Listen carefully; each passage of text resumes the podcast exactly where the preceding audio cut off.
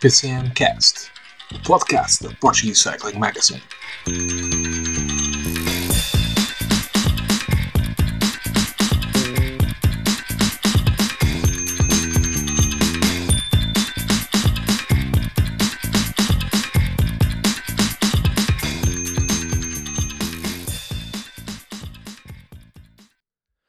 Todos, estamos de volta. É isso mesmo. Depois de umas merecidas férias de, de gravações, depois de cerca de dois meses de descanso, o PCMcast está de volta, de cara lavada, com novos nomes que eu tenho para vos apresentar. Uh, a minha voz acho que já reconhecem. Uh, eu por agora vou-me mantendo aqui, já, já vou fazendo parte da mobília.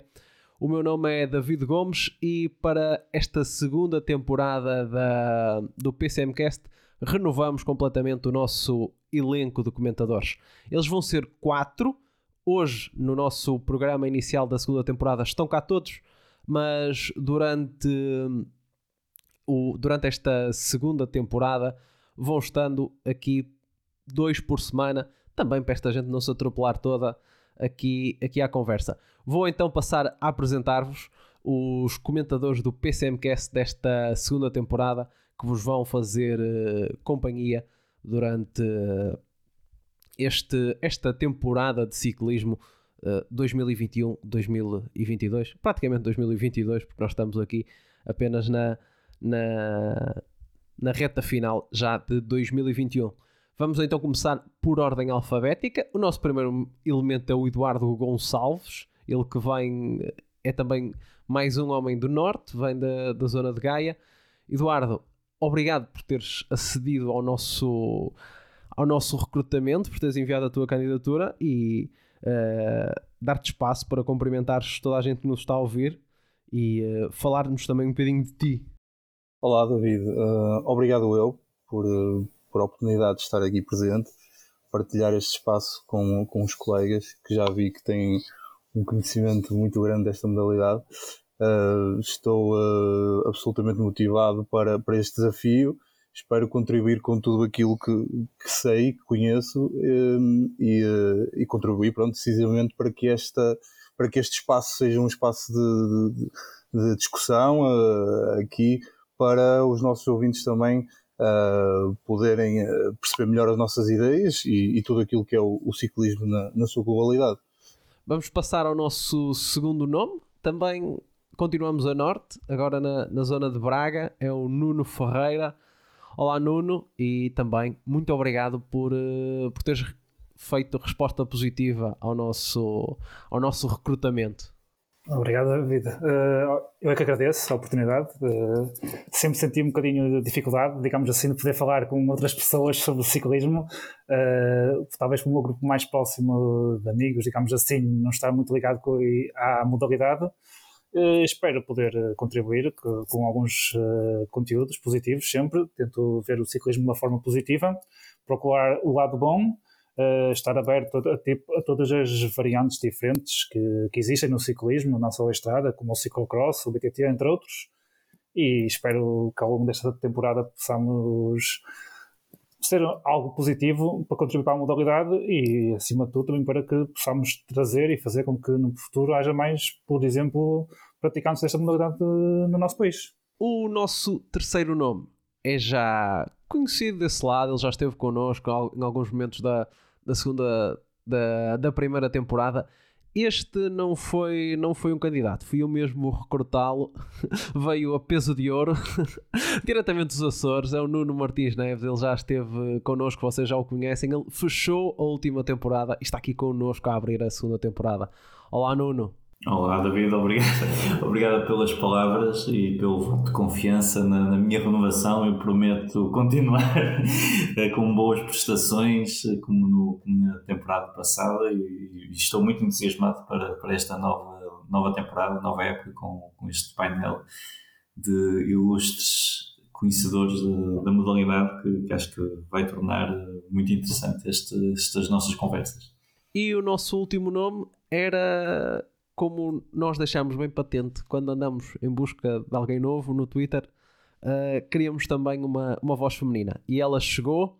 uh, é também já uma pessoa que sabe da coisa, uma jornalista de profissão, tal como o Nuno, Paula Ferreira Lobo. Olá, Paula, obrigado por teres aceito o nosso convite e ser bem-vinda a esta equipa. Esperemos que te sintas acolhida. Olá, David, olá a todos, olá a todos que nos, ouvem, que nos vão ouvir. Um, obrigada, obrigada por terem aqui aceito uh, este, meu, este meu desafio, que na realidade fui eu que me desafiei a mim própria uh, para, para aqui estar. Um, espero, acho que está tudo bem. Um, já vi que aqui com gente que percebe muito isto, portanto, ótimo para eu aprender também. Uh, por isso, siga, vamos a isto. E para este primeiro episódio, nós decidimos escolher um, um, um tema que, que certamente diz muito a, a, a, quem está, a quem está desse lado. Vamos falar de, de ciclismo World Tour e vamos falar especialmente da equipa da UAE Emirates, a equipa comandada por uh, uh, Machino, o diretor desportivo espanhol, e que para o ano terá o maior contingente português no World Tour, com quatro elementos, para além dos irmãos Oliveira e Rui Costa, que já lá estavam no ano passado, junta-se ainda João Almeida, uma das grandes contratações deste mercado do, do ciclismo internacional e uma equipa que conta também com o, uh, com o uh, Bruno Lima no seu, no seu staff, como diria que grande parte dos nossos ouvintes é conhecedor de todas essas dinâmicas. Escolhemos este tema não só porque certamente é algo que diz muito a quem está desse lado, mas também para aproveitar um pouco daquilo que foi uh, o trabalho que aconteceu durante esta pré-época, até porque o, o, o Machin deu várias entrevistas uh, durante esta época ao, uh, ao site espanhol Ciclo 21, ao Gonçalo Moreira, o, o conhecido comentador da, da Eurosport Portugal, que também colabora com este, com este site, e uh, entre elas falou, claro, do futuro desta UAE Emirates para 2021, uma equipa para 2022, peço desculpa, uma equipa que se reforçou muito, que se reforçou com grandes nomes. Não foi só João Almeida, apesar de João Almeida ser uh, provavelmente a contratação mais sonante, mais sonante, mas uh, foram também outros nomes uh, muito fortes no mercado. Foi uma das equipas que mais se reforçou. Para este ano de 2022 entraram Pascal Ackermann, George Bennett, claro, João Almeida, como já tínhamos referido, Marco Soler, Álvaro Odeg, Alexis Brunel, Félix Gross e também uh, contar com Juan Ayuso e Finn Fisher Black que entraram no ano passado, a meio da temporada, dois ciclistas jovens de grande valia e que vamos ter a oportunidade de falar um pouquinho mais, um pouquinho mais à frente. Uh, Eduardo, uh, olhando aqui de um panorama geral para esta Y Emirates para 2022, uma equipa com contratações fortes e acho que é uma equipa que dá um passo em frente. Deixa de ser apenas a equipa do Pogacar, uh, o que já é de si, o que já é só de si um, um, uh, um grande cartão de visita, mas acho que estamos a falar de uma equipa que quer chegar em 2022 para ser cada vez mais uma equipa mais forte no panorama internacional e desafiar as outras super equipas que nós já identificamos, quer a Ineos, quer a, quer a nova Quick Step, agora já não de Koenig, quer a, quer a Timo Jumbo Visma, esta YA Emirates está definitivamente com estas contratações a querer entrar num, num nível maior no, no ciclismo World Tour. Vês que eles já se podem assumir como uma destas super equipas? David, sim, concordo contigo. Acho que estas, estas contratações elevam claramente o nível da, da equipa um, e tem, tem vindo a, a, ser algo que a, que a Emirates tem, um, tem feito ao longo dos anos, uh, nomeadamente ali desde 2017, quando aparecem, uh, e todos os anos têm apostado uh, em nomes fortes do pelotão internacional. obviamente que nada como este ano, em que realmente temos aqui o acréscimo de, de atletas de grande valia um, que inicialmente até duvidava que alguns deles pudessem aceitar o, o desafio uh, e reunir um lote de, de, atletas como o João Almeida, como o Marco Soler, o Bennett, uh, o Ackerman. Estamos a falar de uma equipa que efetivamente eleva ao seu nível um, eu estive aqui a fazer uma pesquisa uh, e uh, tanto em 2020 como em 2021 uh, as provas World Tour com, com duração superior a um dia foram todas conquistadas pelo Pogacar. Há aqui um sétimo lugar de La Cruz na, na, na volta, mas o que, é que, que é que isto significa? Que a determinada altura acredito que tenha passado pela cabeça do Machine Uh, que seria importante reforçar a, a equipa, apetrechá-la com estes nomes todos, uh, não só para poder lutar em várias frentes, mas também se calhar para reduzir aqui um bocadinho a, dependência do Pogacar uh, em termos de resultados top durante a época, ou seja, um, se acontece qualquer coisa ao Pogacar, uma lesão, uma quebra de performance, uh, o, o, aquilo que são os objetivos uh, da época da, da, da Emirates com o, a configuração dos plantéis dos anos anteriores poderia ficar aqui um bocadinho uh, em causa. E penso que com, esta, uh, com este acréscimo destes nomes, uh, destes ciclistas à equipa, quase certeza não irá ser só falada pela, pelas conquistas do Pogacar um, durante, durante a próxima época e, e, e nas épocas futuras também. Uh, Nuno, Nuno tem que saber bem aqui distinguir os Nunos, por isso nós decidimos aqui tratá-los como, como se faz na tropa. Vamos tratá-los pelos, pelos apelidos. uh, Nuno Ferreira uh, já foi algo que, que falamos, que eu falei na introdução, uma equipa com um forte contingente português. onde o João Almeida é agora o novo, o novo cabeça de cartaz e o Machino falou muito do João Almeida nessas, nessas entrevistas que deu uh, que deu ao, um, ao Gonçalo Moreira. Falou que o João Almeida vem claramente para ser líder, não vem para trabalhar para, para ninguém, que uh, estão a preparar uma super equipa para, para o rodear nesta, nesta nova fase. Como é que vês este contingente português lidera, liderado por, uh, pelo, pelo ciclista que chega agora à, ao Huawei Emirates? Em primeiro lugar, eu uh, ressalvo o facto de termos quatro ciclistas portugueses aqui na, na Emirates, que é uma das principais equipas do Tour. Uh, relativamente aos portugueses e ao possível papel que eles poderão desempenhar, uh, o João, como disseste, Chibanha, e conforme referido pelo diretor desportivo, o João será um dos líderes. Poderíamos dizer que o João será um dos números dois da equipa, a seguir ao Pogacar. Para o João, eu antevejo, como já está assumido, a luta pela geral no, no Giro de Itália. Considero que ele também irá disputar algumas provas eh, de uma semana importantes, ou seja, a parte da Catalunha, a parte da volta à Polónia, da Alemanha e do Luxemburgo, com destaque para a volta à Polónia e o Luxemburgo, onde o João ano passado venceu. Depois, eh, em face à entrevista do diretor desportivo e até a uma entrevista que o João Almeida deu à Cycling News, eu também fico na dúvida e acho que o João poderá correr a volta num papel mais de ajudar uh, um outro líder, que poderá ser o Marco Soler. E também o João terá um papel eh, muito importante nas provas de um dia, seja no auxílio uh, a Pogacar, ou até inclusivamente uh, para ele próprio tentar lutar pela vitória. Ou seja, o João, como nós sabemos, o João venceu, uh, por exemplo, Liège, Bastogne-Liège em sub-23, Uh, e nesse tipo de, provas por um dia, como o Giro da Emília, Milano-Torino, onde o João, no ano passado, conseguiu excelentes resultados,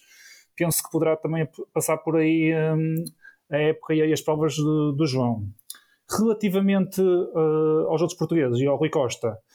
eu, eu penso que ele terá um novo papel na equipa, ou seja, o Rui já não será um dos líderes, uh, se, terá mais uma função, digamos assim, de um dos capitães de equipa, Uh, penso que poderá ser um auxílio para o João, nomeadamente no giro. Eu acredito que o Rui Costa irá, irá ao giro. Uh, também poderá, também, tal como o ano passado fez, ainda poderá dar uma ajuda uh, a Pogacar no Tour. E o papel do Rui Costa ano passado foi muito elogiado pelo diretor desportivo e também pelo próprio Pogacar. Também, caso no calendário haja essa possibilidade, e visto que na época do ciclismo acontecem as lesões, etc., poderá disputar uma outra prova, como de uma semana, nomeadamente, como sendo o chefe de fila da Emirates. Isso está sempre um plano V que, que poderá, nas provas de um dia, poder uh, intrometer-se numa fuga, tentar algo, uh, nomeadamente existe muita marcação nas provas de um dia, nas clássicas, nós vemos entre os principais candidatos e, como é óbvio, na, nas provas em que, por exemplo, o João Almeida ou o Pogacar sejam presentes o Rui Costa pode funcionar como uma espécie de, de plano B para a própria Emirates. Por fim, e falando nos, nos, nos outros dois portugueses, os, os irmãos Oliveira, uh, assim, eu creio que eles terão um papel mais de ajuda aos líderes uh, na, na, próxima temporada, um bocadinho como têm vindo tendo uh, até aqui. Ou seja, estarão ao lado dos líderes nas provas de eventualmente três semanas, como já no, no ano passado sucedeu com, com, o Rui, com, o Rui, Oliveira a fazer o, quando fez a volta, seja para ajudar os líderes ou até inclusivamente na parte de, de ser um dos lançadores dos sprints. Ao longo da temporada uh, estarão nas provas de um dia, em, provas de pavé, sendo que também eu destaco e acho que o Ivo poderá ter uma outra oportunidade uh, nos contrarrelógios, nomeadamente nos prólogos na, na, sua principal especialidade, digamos assim, e bem como acho que ambos uh, também estarão com as atenções voltadas e um bocadinho por acordo com, com a própria equipa, também para a parte do ciclismo de pista, uh, embora, lá está, na, na parte da estrada em si, o papel para ambos os irmãos Oliveira serão sempre de auxílio e proteção dos seus líderes e de trabalhar para outros, um papel ligeiramente diferente do, do Rui Costa e o João Almeida. Nuno, uh, Martins, passando, olhando para este, para este contingente português, que aqui o teu, teu homónimo uh, já, já, já fez. Esta, este grande grupo português uh, pode também agora ser, um, ser uma mais-valia para, para um, a seleção portuguesa também em provas internacionais, uma vez que estamos a falar de quatro dos melhores ciclistas internacionais portugueses já, já correm na mesma equipa, ficam olhando para aquilo que é o panorama internacional dos que estão no World Tour. Uh, temos ainda o Nelson Oliveira na Movistar e o Ruben Guerreiro na, na EF. Penso, penso que não me está a faltar ninguém. Esta, esta sinergia entre portugueses a correrem todos na mesma equipa achas que pode beneficiar também uh, a equipa portuguesa em provas como europeus, mundiais, uh, quando, quando correrem com, com os cores da seleção nacional? Eu penso que sim, uh, trazendo um pouco o, que acontece muitas vezes no, no futebol, quando, quando há equipas fortes uh, a nível nacional e, e, e conseguem trazer o, essa espinha dorsal para, para, a seleção, acabam sempre por funcionar muito bem. do Euro 2004 quando o Porto foi campeão europeu, depois refletiu-se na seleção nacional. E acho que no ciclismo também pode acontecer um pouco a mesma situação. Até porque muitas vezes, eh, quando falamos de, das competições de seleção, eh, há sempre aquela questão que muitas vezes os ciclistas têm aqui uma dupla, uma dupla lealdade para o, para o colega de nação, mas às vezes, muitas vezes também para, para os colegas de, de equipa. Isso ao longo do, do ciclismo foi notório, mesmo quando o Rui Costa ganhou o campeonato, o, o campeonato do mundo em Florença, falou-se muito disso, porque ele na altura estava na Movistar do, do Alejandro Valverde, e penso que isso pode, de certa forma, beneficiar, sendo certo que uh, últimas convocatórias, por exemplo, estava-me a lembrar dos Jogos Olímpicos, o Rui Costa surpreendentemente, ou, ou, talvez não, acabou por ficar um pouco de fora. Na altura, o, na altura o, tanto o, eh, o, João, o João Almeida como o Ruben Guerreiro e também o Nelson Oliveira estavam em melhor forma, mas de facto a prestação que o, que o Rui Costa teve na, na, na, volta à França foi a todos os níveis. Surpreendentemente bom, porque se calhar já não estávamos habituados a ver um Rui Costa a trabalhar tanto para, para os outros desde os tempos em que ele esteve na, na Movistar. Depois ele tinha saído para a Lambre, que, dá, que dá origem a esta, a esta equipa da UAE, e ele nessa altura foi sempre um, um mais um ciclista de, de, liderança do que propriamente um ciclista de trabalho. E agora ele fez essa, essa transformação e acho que muito bem. E, e, de certa forma isso pode jogar muito bem com, com a seleção nacional, até porque o João Almeida uh, não, não, tem só objetivos a nível de equipa, mas também a nível nacional. Ele lutou, era um grande objetivo dele os Jogos Olímpicos, era um grande objetivo dele também o Campeonato da Europa e o Campeonato do Mundo e portanto esta sinergia, este trabalho em equipa que eles podem os dois desenvolver pode ser muito interessante e pode-se depois o, a seleção nacional trazer, recolher, recolher alguns frutos deste, deste melhor entendimento. Sendo certo que eles têm que se entender, eles são da mesma equipa, pode haver aqui um, às vezes uma luta de galos, digamos assim, de, e de egos, mas eu penso que o Rui Costa já está numa fase da sua carreira em que já entende que a sua função é o trabalho. E depois temos o Ivo e o Rui Oliveira. O Ivo, que eu não sei se que, que teve uma, uma, lesão gravíssima na, na, na temporada passada, que, que infelizmente encurtou-lhe uma, uma projeção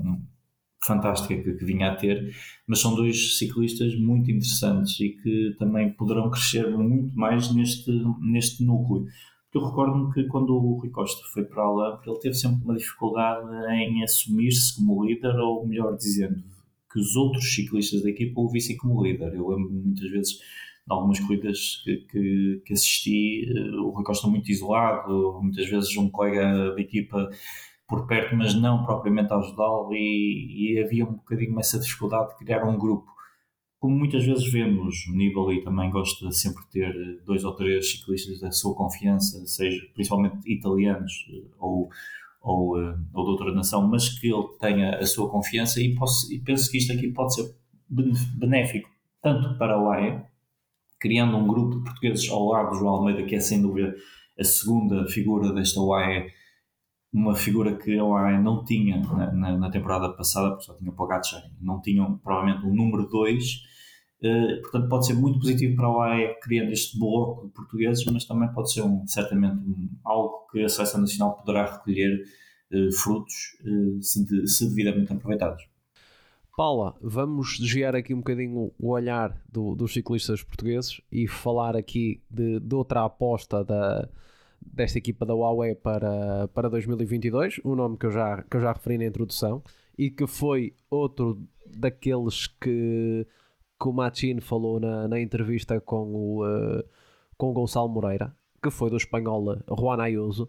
o vencedor do, do Giro de Itália Sub-23 do ano passado. O Machin a dizer que já conhece o Ayuso há muito tempo, tal como já conhecia o... Uh, o, João Almeida há muito tempo, desde, desde os escalões jovens, desde Júnior, que é um ciclista que acredita completamente no seu potencial, mas não quer, mas quer aqui evitar uh, ao máximo as comparações com, com outros corredores. E nós sabemos como os nossos irmãos espanhóis estão aqui sedentos de uma, de uma nova estrela. Uh, ainda por cima, quando falamos de um ano de 2020 onde não conseguiram vencer nenhuma etapa em, em grandes voltas, isso foi muito repercutido. E, e uh, sobre este Juan Ayuso paira muito a esperança da nova, da nova estrela uh, espanhola para principalmente para, para grandes voltas. O Machin disse que ainda não há certezas se ele será ou não uh, um corredor para, para grandes voltas em 2022, se poderá ou não fazer a sua estreia. Como é que vês o papel deste, deste corredor espanhol? Uh, a Emirates continua também com alguma costela espanhola, porque não é só não é só Ayuso, conta também com outro outro grande nome, outra das grandes contratações deste, deste ano, que foi Soler e que também foi uh, fruto da, da análise por parte do, do Machini, como o Nuno disse há pouco, em princípio correrá a volta à Espanha num papel de, de liderança.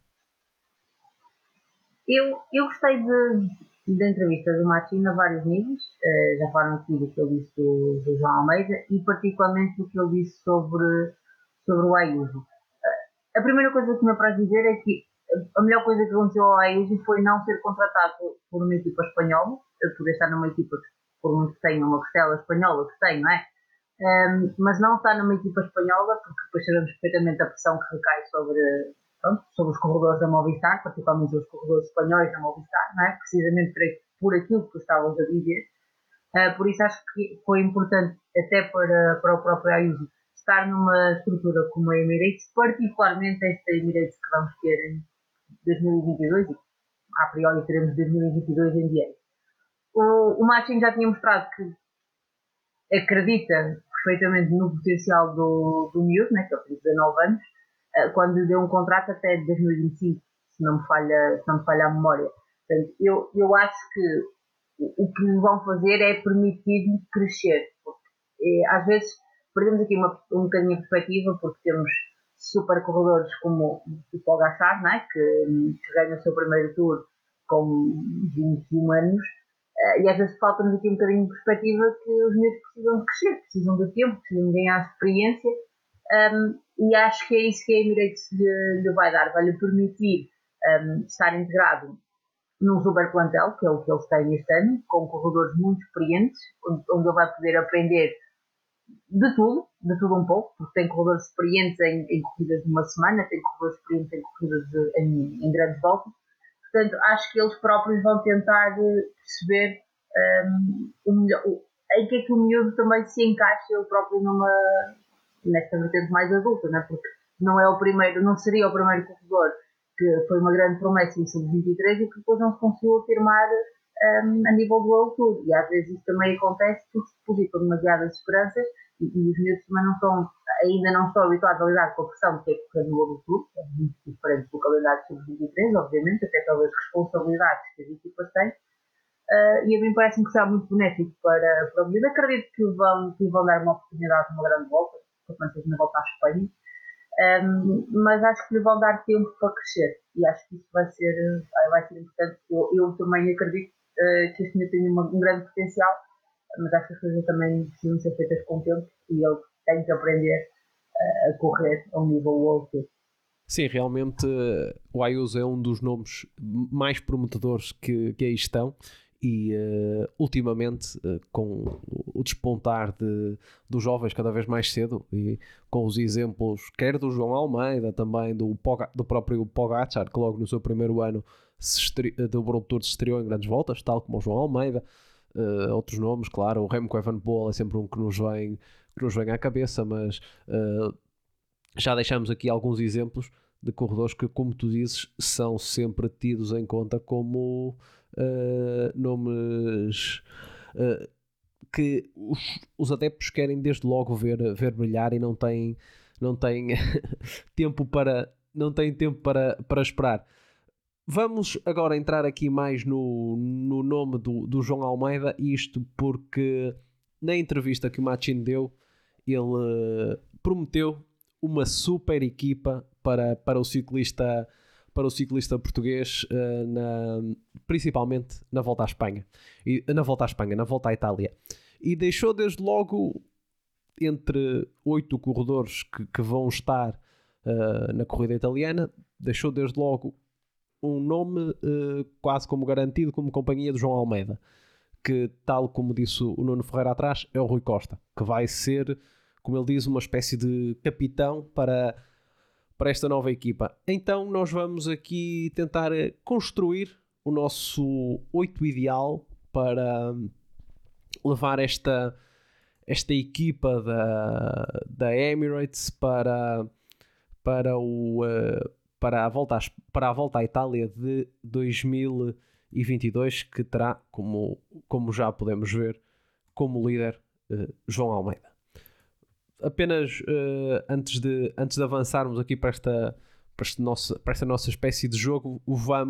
vou passar aqui um bocadinho em, em análise uh, as últimas equipas que a Emirates apresentou, apresentou no Giro. No ano passado uh, foram ao Giro com Formolo, Conti, Covi, uh, Joe Dombrowski, que, que, acabou até por, por vencer uma etapa, Fernando Gaviria, Juan Sebastián Molano, uh, Maximiliano Richese e Diego Lissi. Ou seja, uma equipa com forte presença italiana e depois ali um contingente em redor do, do sprinter da equipa, que no caso era, era o Gaviria. Eles agora para este ano até têm mais opções para, para a especialidade do sprint. Em 2021 foram com Diego Lissi, Michael Bierg, Valerio Conti, também Joe Dombrowski, Fernando Gaviria, Brandon McNulty, Juan Sebastian Molano e Maximiliano Richese. Uh, Eduardo, vou começar uh, por ti, aqui para começarmos a construir este, este puzzle da, da Huawei para 2022 no, no Giro. Uh, uma equipa em que, à partida, claro, tem João Almeida como líder e Rui Costa como capitão de equipa. Como é que tu vês aqui a desenhar-se a equipa para, para a, a volta à Itália, para, como o Machin diz, eh, para o João Almeida atacar, provavelmente, os lugares cimeiros da, da volta à Itália de 2022? Olha, David, eu acho que há um nome uh, que é fundamental nesse, nesse grupo de oito, uh, que é o Ulissi, uh, porque é um profundo conhecedor das estradas e das dificuldades do giro e adicionalmente tem conquistado bons resultados nesta prova. Eu fiz aqui uma análise, ele fez 17 na, à geral no, no último giro, em 2021 faz 38 em 2020, fez aqui um 28 em 2018. É fundamentalmente aqui um corredor com, com bastante experiência na, nesta prova italiana e uh, com características interessantes uh, para, para assumir uma, uma, uma importância relativa aqui no bloco da UAE para este giro e, e nessa, nessa ideia de suporte ao João Almeida. Um, o Ulissi é um, é, é um corredor já, já bastante assumido, eh, com resultados sustentados. Uh, penso que poderá uh, ser um desses nomes uh, para, para, essa, para essa esquadra que, que, que vá atacar o giro. Obviamente que aqui, como, como disseste há pouco, a, a questão dos italianos estarem em grande número na, na equipa é, é bastante normal e existem outros que podem ser eh, também úteis nesta, neste, neste 8 para, para essa prova, mas eu, um dos nomes que, que acho fundamentais seria realmente o Diego Lissi. Vamos então, já deste aqui o teu primeiro palpite, Diego Lissi, honestamente, inteiramente de acordo, ou seja, já vamos em 3. Uh, se calhar vou passar aqui para, para a Paula. Paula, tocando aqui num ponto interessante que o, que o Eduardo disse, uh, a Huawei com grande presença de italianos no seu plantel. É uma equipa que, uh, como o Nuno já falou atrás, vem de uma certa linhagem da, da Lampre, apesar de agora já se ir descolando um bocadinho mais. É uma equipa que uh, tem no seu genes aquela que, que era a equipa da Lampre até 2014. Por isso é normal uma, uma presença forte de ciclistas italianos. Vês mais algum transalpino nesta, nesta equipa que pode atacar o Giro de 2022? Uh, sabes que eu, como vos tinha dito à tarde no, no grupo do WhatsApp, eu estava com imensa dificuldade em fazer um, um 8 e uma, dessas, uma das minhas dificuldades era precisamente essa questão italiana, porque se por um lado eu acho que, que, vão, manter, que vão manter essa matriz, uh, por outro, acho que uma equipa, uma super equipa à volta do, do João Almeida um, se calhar precisa aqui de, de, ciclistas com outras características que se calhar os italianos da equipa não oferecem. Um, dito isto, e apesar do que eu acabei de dizer, um, acredito que o, o Oliveira Troia possa ser um sprinter, mas antes dele eu apostaria no, no Matteo pela experiência, pela mesma lógica do Ulissi, pela experiência um, que, ele, que ele traz à equipa, por ser italiano também, por também ser conhecedor das, das estradas, e, e por também foi um corredor útil um, nas provas que fez o ano passado na equipa, portanto acredito que possa ser uma, uma aposta de Transalpinos. Não era o nome que eu tinha pensado para te dar, mas mais falar de Transalpinos, eh, mas podemos já, mas podemos já, porque isto faltam mais e haverá mais, mais nomes para, para o resto do, dos nossos colegas acrescentarem. Uh, qual era o outro nome que tinhas mesmo idealizado e, e o porquê? Eu, pronto, o outro nome que eu tinha mesmo idealizado era o George Bennett, pela simples razão de que se é uma super equipa, eu acho que o Martin, melhor do que qualquer um de nós que, está, que estamos aqui a falar, uh, vai ter que lhe dar uh, apoio na alta montanha. E o George Bennett parece-me o mais óbvio uh, dentre, todos, dentre todos aqueles que estão à, à disposição da, da, da Emirates. É um ciclista que vem da Jumbo, claramente sabe que não vai ter um papel, pode ter um papel de liderança em algumas, em algumas corridas, não digo que não, até pode até ser um plano B em algumas delas, mas que, que vem com uma missão de, de trabalho, de apoio e de apoio aos líderes mais jovens, e quem é melhor do que George Bennett, foi 11 classificado, se me falha a memória, uh, e os apontamentos uh, na Gira de Itália do ano passado para apoiar o João na alta montanha. Sim, um corredor que, para além desse 11 que falas, uh, ele tem também já, já alguns top 10 em, em grandes voltas, nomeadamente uh, no giro, se não me engano, em 2018 e em, dois, e em 2019 chegou, chegou a ficar no, no top 10. Vou passar aqui para o Nuno Ferreira. Nuno, para te colocar uma, uma questão. Uh, como já vimos, é uma equipa que, quando chega ao giro, tem tido sempre um contingente com. Tá, tá ali, reserva sempre ali uns lugarzinhos para os homens do sprint. E para este ano até contratou nomes interessantes, porque contratou Odeg, contratou Ackerman, já tem Gaviria, já tem Molano. Uh, e o, o, percurso do giro, do que vimos até agora, oferece algumas possibilidades aos, aos sprinters. Sendo que é uma Huawei que tem uh, que tem um, um, um Pogacar para defender o título do Tour 2022. Uh, por isso suponho que não tenham sprinters destinados ao Tour. Uh, achas que se pode deixar ao luxo de, de, se pode dar ao luxo de deixar também os sprinters de fora no giro ou acreditas numa OE com alguns sprinters para, para este giro? Isso é uma pergunta extremamente interessante. Uh, da minha opinião, se é uma super equipa para o João Almeida, uh, eu creio que seria uma equipa, lá está, talhada para ajudar o João Almeida a vencer uh, o giro e uma equipa que vai ajudar o João Almeida a vencer o giro. Eu não, não considero que três, quatro ciclistas para, para o sprinter uh, possam ajudar o João Almeida, porque recordámos-nos todos, por exemplo, na etapa onde o João Almeida perdeu em 2020 o Giro de Itália uh, no Stelvio, uh, o João Almeida ficou sozinho, ou seja, nós sabemos que nas grandes voltas, nas etapas de montanha, muito, que são atacadas muito cedo, eu acho que com oito elementos, uma equipa, uma super equipa,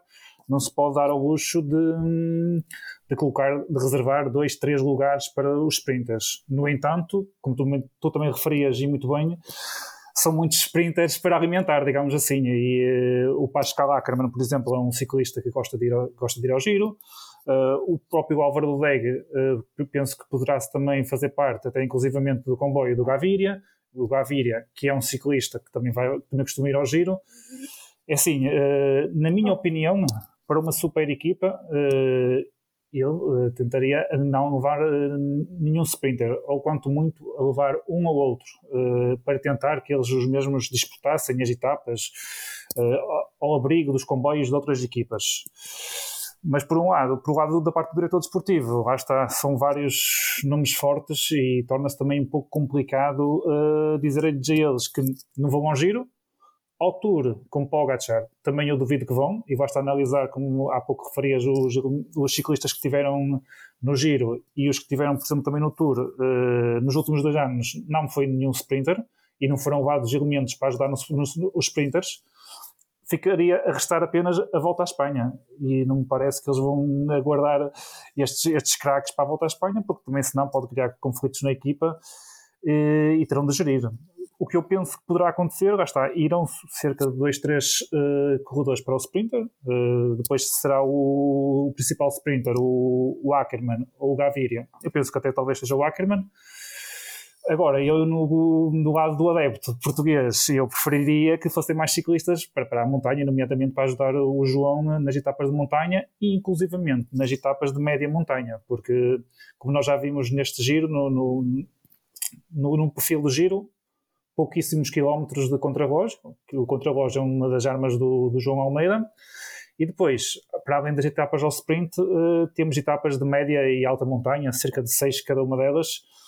E será nessas etapas, por exemplo, de, de média montanha, estou-me aqui a recordar do, do, nome que já referiram, o Ulissi, o próprio Rui Costa, poderá ajudar o João a fazer a diferença, mas para a alta montanha, o próprio nome do George Bennett ou até o Brandon McNulty, eu penso que também poderão ser ciclistas que eu, se fosse diretor desportivo e na questão da ótica da super equipa, como referiu o diretor desportivo, eu arriscaria mais na parte, na parte de levar mais ciclistas para a média e para a alta montanha. Mas é uma questão, é questão que costuma dizer a questão do milhão de euros, não é? Então vamos deixar essa questão do milhão de euros para aqui para, para o Nuno Martins Neves, uh, aqui no nosso, no nosso conluio de, de quatro diretores desportivos, uh, fechar, fechar aqui a, a, nossa, a nossa equipa de oito. Então, Nuno, fazendo aqui um ponto de situação, contamos logo à partida da entrevista do Matchin, claro, João Almeida e Rui Costa. Uh, o Eduardo disse, e muito bem, Diego Lissi, um corredor uh, experiente que costuma estar sempre no giro, já venceu muitas etapas, também até, até na geral não costuma desempenhar mal. Uh, a Paula dá aqui um nome, dois nomes: George Bennett, um bom apoio para a montanha, e o Matteo Trentin, que se pensarmos nesta, nesta ótica até dos sprinters, uh, acaba por servir um bocadinho para as duas. Pode ser um lançador e pode ser também um, um, um capitão um, e também um capitão para a equipa para, para ajudar o, certamente o, João em etapas mais complicadas. O, o teu homónimo Nuno deu aqui a sugestão do Pascal Ackermann para para ter para a equipa ter um sprint, um sprinter. Agora, como é que tu fecharias esta equipa da, da Huawei Emirates, esta super equipa que o que o Machin prometeu? E se calhar estamos aqui a chegar um bocadinho à, à conclusão que esta promessa de super equipa dele pode não ser tanto assim. Vamos lá ver. Olhando aqui ao plantel da, da, da Emirates, e, e aqui eu vou tentar, eu vou já aqui uh, influenciar um bocadinho o teu voto, porque há aqui, um, há aqui um nome que nós até discutimos durante a tarde, que ele ainda não está fechado, uh, mas que tudo aponta para que vá renovar, porque até teve no, no estágio de pré-época, que é o David Fórmula, e que tem estado, tem estado no giro pela, pela equipa da Huawei Emirates. Como é que tu fecharias aqui com dois nomes esta equipa da, da Emirates? O nome, um deles já disseste, eu acho que o David Formol, eu, eu estive a pesquisar algumas entrevistas mais recentes, ele, há uma que dá, penso que é a Gazeta da Sport, um, em que fala, em que fala de, da próxima época, não diz claramente que vai ficar na UAE, mas claramente, penso que é, é essa a, indicação, e o David Formol, estando bem, uh, será um grande apoio para, para o João na alta montanha. Depois, uh, o resto, realmente, eu acho que há aqui algumas condicionantes que, que vão influenciar a, a equipa do, do, João. Uma delas será a equipa base do Pogacar. Eh, eu penso que não, não irá sofrer grandes alterações. Uh, portanto, Maika, McNulty, Michaelberg, penso que esses estão fora da equação para, para o giro,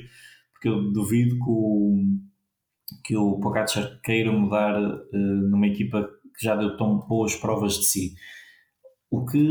fica um pouco limitado o resto da escolha para, para, para o João. Uh, mas eu penso que até porque como estamos em, em Itália, há também um nome que no final do ano passado deu algumas boas, uma boa mostra nas, nas semi-clássicas italianas que fecharam o ano, que foi o Alessandro Covi, que eh, na média montanha, nas etapas de média montanha, pode ser uma, uma ajuda muito importante para, para o João. É italiano, é um bom trepador, é um, ciclista jovem que está a dar agora boa prova de si e, e, a, e e a apresentar-se ao mundo do ciclismo. E portanto penso que com o David Formol para a alta montanha e o Alessandro Covi também para a média montanha e para um bocadinho para, para o início da, da alta montanha, o, o João fica aqui com uma equipa que apesar de ter poucos portugueses, eu também tinha aqui o, o Rui Oliveira, mas já tendo Pascal Ackermann e Mateo Trentines, que já eram realmente muitos uh, sprinters uh, para, para esta equipa, portanto fecho o, o 8 da UAE com o David Formolo e o Alessandro Covi, fortalecendo uh, aqui a costela transalpina da equipa, mas também dando um bom, bom apoio ao João para, para as etapas de montanha. Então, fechando assim desta esta maneira, aqui entre os nossos quatro uh, diretores esportivos, chegamos a, a, esta conclusão. Fechamos a equipa com João Almeida e Rui Costa, uh, Diego Lissi, Matteo Trentin, George Bennett, Pascal Ackermann, Davide Formolo e Alessandro Covi. Vamos ter que esperar por maio para ver se as nossas, as nossas apostas estão corretas, mas desafiamos uh, cada um dos nossos ouvintes a deixar também nos comentários nas nas redes sociais uh, as, as vossas apostas para, para nomes para, este, para esta tal super equipa que o, Alex, que o Roxiano Machin prometeu para, para o, o João Almeida no Giro. E para encerrar este nosso primeiro episódio, voltamos a um, uh, um segmento que nós tínhamos implantado em alguns episódios da primeira temporada, e voltamos às notícias, onde cada um dos, dos nossos uh, comentadores trará uma notícia que marcou esta semana para, para comentar. é um segmento que temos que escolher aqui um, um, nome para esta rubrica. Por isso, se tiverem sugestões, não sei, não sei se algum dos nossos, dos nossos convidados, dos nossos comentadores tem, tem alguma sugestão de nome para, esta, para, esta, para este momento final do, do programa, para, para estas notícias. Mas vamos, sem perder tempo, passar eh, às notícias da, da, da semana. Vou começar por ti, Nuno Ferreira. É sim, a notícia que eu vou destacar é, passa pelas confirmações, digamos assim, do candidato do calendário, não dizendo, das, do ciclocross, do, dos três magníficos, assim se pode dizer, portanto, do Van der Poel, do Van Aert e também do Tom Pidcock. A temporada de, de ciclocross, para quem não está tão familiarizado com esta vertente do ciclismo, já começou em setembro, sensivelmente tem sido dominada até este momento pelo Eli Iserbit e pelo Ton Art, eh, que são os atuais dos primeiros classificados da, da, Taça do Mundo. Mas só a partir de agora, deste mês de dezembro, é que os três, os três grandes eh, vão entrar em ação, ou seja, eh, está previsto a entrada do, do Van Aert e do Thomas Pidcock já no próximo sábado, dia 4 de dezembro, numa prova na Bélgica, que pertence ao Super Prestige. Eh, enquanto que o Van der Poel eh, é só esperado eh, a meio do mês numa prova da Taça do Mundo que vai disputar no seu país, na Holanda. A participação destes três ciclistas tem sido também alvo, para além do, entusiasmo de nós fãs do ciclismo, e muito a guerra entre Van der Poel e o Van Aert, mas que aqui agora teve este, digamos assim, este elemento surpresa, que é o Tom Pidcock, que face aos excelentes resultados que, te, que, teve o ano passado, nomeadamente ter sido um ciclista que conseguiu bater no ciclocross o Van der Poel, uh, esse fenómeno, e também o, o, facto de ter conseguido ser campeão do mundo, de, o campeão olímpico, digamos assim, de, de BTT, uh, e os, os, resultados também que obteve na estrada, nomeadamente naquele, naquele sprint uh, ao photo finish da Amstel Gold Race com o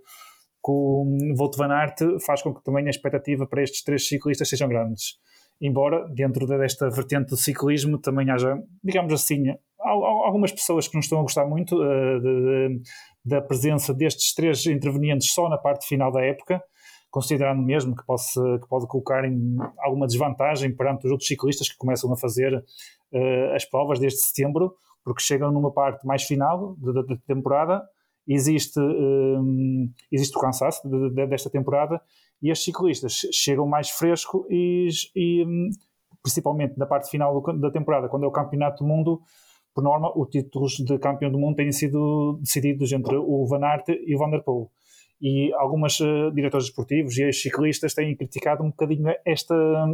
a presença destes ciclistas, eh, digamos assim, só no final uh, do, do calendário, e, e, dizem mesmo que até deveriam ser quase obrigados, assim se pode dizer, a escolher, uh, a escolher uh, entre uma das vertentes, a estrada ou o ciclocross, que não podem andar a disputar as duas ao mesmo tempo, ou então terão que fazer uh, um, o mínimo número de provas para poderem candidatar-se e concorrer ao, ao Campeonato do Mundo. Uh, importa referir, uh, estes três ciclistas vão se confrontar uh, apenas, digamos assim, num Boxing Day, se assim se pode dizer, aproveitando este termo do futebol inglês, ou seja, apenas durante três provas eles vão coincidir os três nas mesmas corridas, que é no dia 26, no dia 27 e no dia 29 de, de, de dezembro. Uh, o Tom Pidcock tem previsto disputar cerca de 13 provas, uh, enquanto que o Van Aert e o Van der Poel têm previsto disputar cerca de 11 a 12. Uh, importa também referir que o Van, der, o Van Aert, em princípio, não irá ao Mundial, que este ano se disputa na Carolina do Norte, nos Estados Unidos, por causa da preparação que estará a ter com a, a Jumbo Visma para a próxima temporada de estrada e que, não, segundo ele, não quer eh, perder tempo e desgastar-se com viagens, porque este ano essa também é uma das novidades. O Campeonato do Mundo não será eh, disputado na Europa, será disputado fora da Europa. Embora também haja um grande senão e um grande ponto de interrogação para esta temporada do ciclocross neste momento, que é a questão desta nova variante e desta, digamos assim, da quinta vaga, que numa primeira fase irá afetar a presença de público, já em algumas provas que, que, vão acontecer nos próximos dias, na Bélgica e na Holanda, embora para já, embora possa haver alguma uma outra dúvida, ainda não estão previstas o adiamento ou o cancelamento de alguma das provas da Taça do Mundo, nomeadamente. é uma questão a acompanhar. Esperemos que, pronto, que na pior das hipóteses, o público seja sacrificado, mas que possamos ver o espetáculo para não causar tantos danos, digamos assim, à modalidade. E, pelo menos eu falo por mim, estou extremamente ansioso para que comece estas provas, porque de facto é, é, uma, é uma variante do ciclismo que eu fui Uh, conhecendo, claro, pelo, Van, pelo Van Aert e pelo Van der Poel e que de facto é espetacular e gosto muito. Deixa-me só acrescentar, Nuno, falaste apenas da parte uh, masculina, até pela, pela relação deste, destes três. Do lado, do lado feminino, a coisa tem sido dominada pela, pela senhora de sempre, Lucinda Brandt. Ela está imparável, apesar do, do, surgimento aí das, das duas jovens, quer a Cata Blanca Vaz, quer a, Puck Peters, que vão, que, vão, uh, que vão dando mais luta. Vamos agora então passar para, Paula, para a Paula. Paula, qual é a notícia que nos traz em destaque desta, destas últimas semanas? Pois é, isso que ia começar por dizer. Esta não é uma notícia propriamente desta semana, mas achei que fazia sentido um, ehm, trazer para aqui, neste é o primeiro episódio uh, do podcast desta segunda season, uh, que é falar e destacar aqui uh, a existência do a volta do Tour de França uh, no feminino a partir de 2022, que terá como, como diretora a Marion Roux, que é uma instituição francesa, comentadora da, da France Television, uh, e que também já estava envolvida na organização de, de várias corridas em França, corridas do, do masculino, inclusivamente. Portanto, parece-me que é uma escolha que, que faz sentido, pelo conhecimento que ela tem e que também ter sido a instituição, acho que isso será importante também e é francesa, claro, porque nem poderia ser de outra forma. Um, ela já, já deu várias entrevistas, falou do, do, papel que vai ter e da importância que, que esta prova vai ter. Um, ela disse, alguns, um, que esta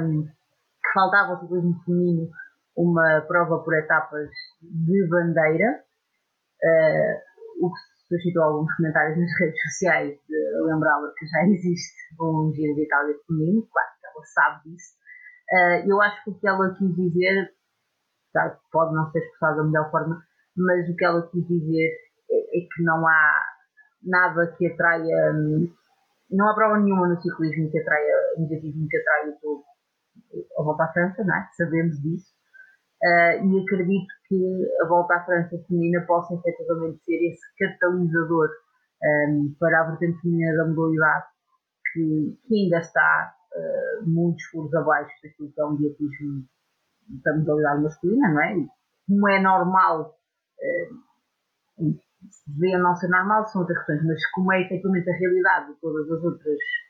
da maior parte das outras uh, modalidades desportivas, mas parece-me que será um ponto importante um, por aquilo que eles já conseguiram em termos de transmissões televisivas em muitos países,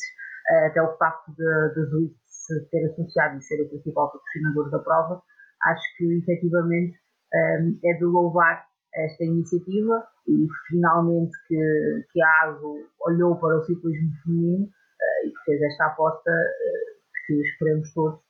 seja bem conseguida e que possamos ter aqui uma prova para, para durar e que traga ao ciclismo feminino a maior visibilidade que o ciclismo feminino também merece. Obrigado, Paula. Uh, passando agora para o, o, nosso outro Nuno, Nuno Neves. Qual é a tua notícia desta, desta semana? Bem, David, a notícia que eu trouxe é de um ciclista mais amado do pelotão. Estou a brincar. Gianni Musconi, italiano, que, que trocou a Ineos pela, pela equipa da Astana Kazakhstan. Um, é, um, é um ciclista polémico, uh, para dizer o mínimo. Não é, não é o meu ciclista favorito, mas também não desejo que ele tenha nenhum, nenhum acidente, mas uh, ele esteve. Uh, ele costuma estar sempre na, na, na, nas notícias nem sempre pelos bons, eh, bons motivos, todos nos lembramos dos primeiros uh, situações que, que, que trouxe, algumas acusações de, de, racismo em relação a um ciclista penso que da FDG. Uh, mas o que me dizia que me traz é uma que ele dá a Cycling Today, em que diz algo que é muito importante também para, para os dias de hoje, que é, ele diz basicamente, o título é Não estou interessado no que é que as pessoas escrevem nas redes sociais. E, e a verdade é que o Gianni Mosconi, que esteve muito perto de vencer uh, Paris-Roubaix de, deste ano, uh, só por manifesto azar não conseguiu vencer, mas também acredito que foi um bocadinho o karma e, e, o, e, o, hum, e, e, aquela aura negativa que as redes sociais estavam a trazer que quando viam que o Gênio Moscone poderia vencer. Um, ele fala que não dá importância ao que as pessoas escrevem na, nas redes sociais, que até prefere dar mais uh, valor uh, àquelas pessoas que gostam dele e diz uma coisa muito interessante que é ele só vai uh, à internet, só vai às redes sociais para uh, olhar para tratores,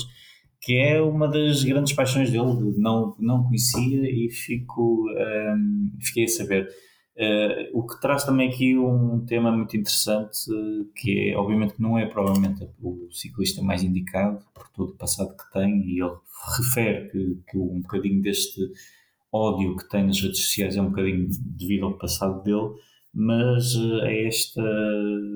vertente das redes sociais que hoje em dia permitem a todas as pessoas dizer tudo que querem, às vezes eh, sobre o anonimato, com nomes falsos, e, e é algo também que deve ser eh, tido em conta, porque do outro lado, por muito que não se goste ou não se concorde com, o que as, as outras pessoas, ou neste caso os outros ciclistas, representam, mas está uma pessoa e, e este ódio também não é muito bom. Falávamos antes de começar a gravar que queríamos manter este, este podcast mais uh, razoável e, e, e, dentro dos padrões, e acho que as redes sociais também têm este, têm este lado mau. Por um lado, trazem coisas muito boas, por outro lado tem também este, este lado de ódio que também já vimos muitas vezes eh, até com o João Almeida e com aquela com aquela geada tuga com, com o Remco ou o Evan Paul que muitas vezes não é positivo e acho que é algo que também eh, as pessoas que perdem um bocadinho do seu tempo a, a trazer este ódio para, para as redes sociais. Também deviam pensar um, um pouco, porque hoje é o Gianni Moscona, amanhã é o João Almeida, e lembro-me que durante estes últimos meses houve um blog, uma página do Twitter que promoveu uma, uma um curso sobre o ciclista mais uh, popular e uh, tivemos ciclistas que foram um pouco vilipendiados pela geada de Tuga, que ficou sempre um bocadinho feio. E não é isto que, que nos traz ao ciclismo, e nem, nem, nem na vida, nem às redes sociais. E acho que também é aqui um, um alerta para as pessoas também pensarem que isto é ciclismo, tem a sua importância, mas também não, há limites que, que também não devemos ultrapassar. Mesmo que essa pessoa seja o Gianni Moscone, quem não nutro muita, muita consideração, mas é uma pessoa que também merece, o seu, merece o meu respeito. Muito obrigado, Nuno. E as pessoas podem, por exemplo, utilizar as redes sociais para seguir uh, a Portuguese Cycling Magazine e o PCMcast. É uma, é uma boa sugestão. Aliás, e o Gianni Moscone, se para além de quiser ver tratores, também quiser ouvir alguma coisa, deixamos, vamos enviar o, o, uh, o, o link do, do nosso podcast para ele, para poder ouvir. Eduardo, para fechar, qual é a notícia desta que tu, que tu trazes em destaque? Uh, relativamente à, à, entrevista que eu escolhi, ehm, Trata-se da entrevista do, do Ala Filipe uh, à Gazeta dello Sport. Uh, nesta recente entrevista, uh, o, o Ala Filipe fala da sua recente paternidade e diz que é a melhor coisa que lhe aconteceu na vida, muito superior ao ciclismo. É curioso que ele próprio nunca imaginou tornar-se profissional. quanto mais vir a ser bicampeão mundial, como é atualmente, ele dizia que durante a sua adolescência corria com os amigos apenas pelo prazer eh, e nunca lhe passou pela cabeça que um dia pudesse vir a ser profissional. Um, em termos de futuro na sua carreira, uh, o Ala Filipe, que, que, vai completar 30 anos em junho do próximo ano, uh, diz que gostaria de experimentar o giro. Não sei se aqui uh, havia alguma tentativa de, de, de, simpatia com a Gazeta dello Sport, Uh, mas sim, ele disse que, que, gostaria de experimentar a Corsa Rosa. Uh, mas mais interessante do que isso, diz que uh, não se vê terminar a sua carreira sem tentar vencer o Tour. Uh, e, e, ser o primeiro a fazê-lo, o primeiro francês a fazê-lo em, em, quase quatro décadas. contudo, para isso, diz que ainda há muitas respostas para obter e será sempre necessário articular com a, com a equipa esse objetivo. Apesar daquela exibição de 2019 uh, em que com o apoio dos franceses e a sua motivação uh, que lhe permitiu entrar na última semana ainda de amarelo e vencer aquele contra-relógio de pau contra todas as, as, as apostas a verdade é que ele diz que nunca entrou numa volta, numa grande volta, com a pressão de a vencer. Uh, e que, ao contrário de um Bardet ou um Pinot, não sabe o que é correr debaixo dessa pressão extra. Uh, por isso acho que temos aqui uma, uma entrevista muito curiosa, fiz aqui um resumo muito superficial, uh, mas eh, quem tiver interesse uh, na, na Cycling News tem lá um, um resumo muito engraçado e, e, acho que pode ser, é aqui uma boa sugestão de leitura para, para quem nos ouve. Obrigado Eduardo, obrigado aos quatro que estiveram aqui connosco. Obrigado a quem esteve desse lado. Podem seguir, por exemplo, as sugestões dos, aqui dos nossos comentadores e procurar estas, estas entrevistas, estas notícias para se irem atualizando a, a tempo desta, desta nova época. E nós, a partir de agora, vamos estar aqui semanalmente também para, para vos atualizar com os nossos novos comentadores, esta nova super equipa do PCMcast Quanto a vocês já sabem, podem ouvir-nos no Spotify, no Apple Podcasts, no Google Podcasts, em outras uh, plataformas de podcasts que tenham. Seguir a Portuguese Cycling Magazine nas redes sociais, Facebook, Instagram, Twitter, no nosso site e uh, semanalmente estarem desse lado, todas as terças-feiras. O PCMcast está, está cá fora para revelar o falar do melhor uh, do ciclismo. Foi um gosto contar, uh, contar convosco uh, e acho que se pode ver que estou feliz por estar de volta e por ter aqui esta super equipa agora ao meu lado, sem, claro, sem desfazer todos os que nos acompanharam no, no, na primeira temporada que, e certamente haverá oportunidades eles virem nos fazer uma, uma visitinha durante, durante esta segunda temporada. Para a semana estamos de volta. Um abraço a todos.